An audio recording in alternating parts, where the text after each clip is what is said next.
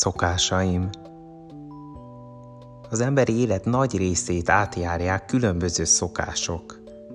Isten maga alkotta meg így az életünket, nem kell minden helyzetben megállnunk és jól átgondolnunk a következő lépésünket. Helyette egy jó edzéstervel az elménket, a testünket, teljes lelkünket úgy alakíthatjuk, hogy természetes módon, ösztönösen jó dolgokat vigyen végbe. Kérem Istent, hogy mutassa meg önmagát. Kicsit elidőzök a jelenlétében, majd magam elé vagy magamra rajzolom a keresztet.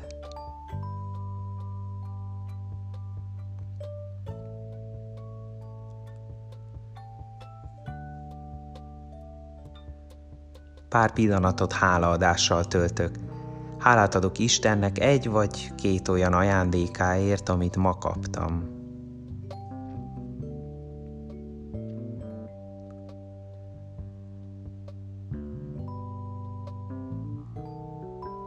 Visszatekintek az előző napomra, és kérem Istent, hogy mutasson rá pár szokásomra.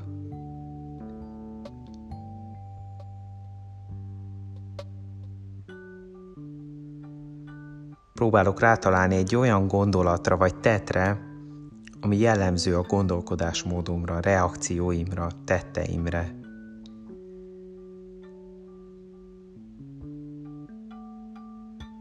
Például valami ilyesmit mondok Jézusnak.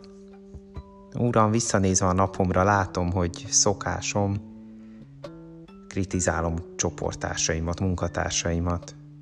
Akkor tudok fókuszálni, ha előtte ettem valamit, ittam egy kávét. A legkisebb dolgok miatt is kritizálom magam. Este elpazarlom a képernyő előtt az időmet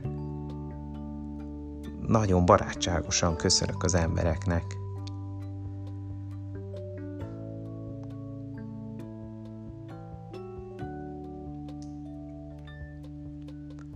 Általában hamarabb észreveszem az egészségtelen, mint az egészséges szokásaimat.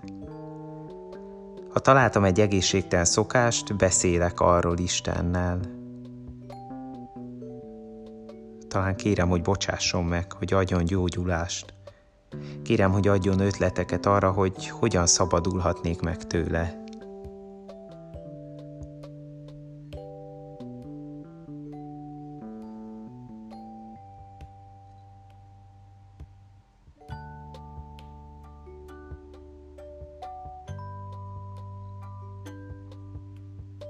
Nem akarok megragadni a rossz szokásaimnál, nem nyugszom addig, amíg nem találok pár jó szokást is a tegnapi napomból.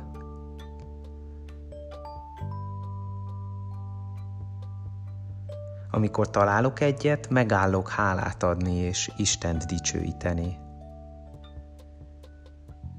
Beszélgetek Istennel arról, hogy miért vagyok hálás ezért a jó szokásomért.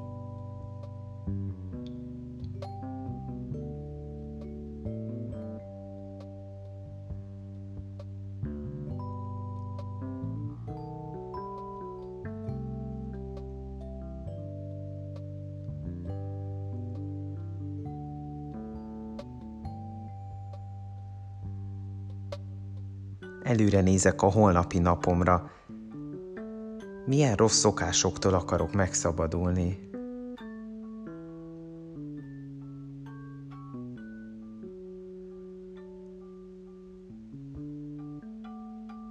milyen segítségre, milyen lelki ajándékokra van szükségem Istentől ahhoz, hogy egy konkrét rossz szokástól megszabaduljak, egy konkrét jó szokást elkezdjek.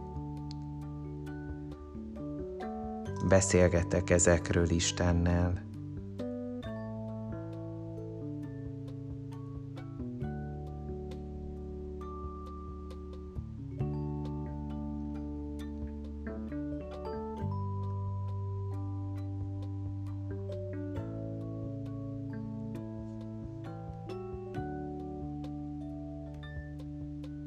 egy Istenhez szóló ének meghallgatásával, eléneklésével eljátszásával zárok.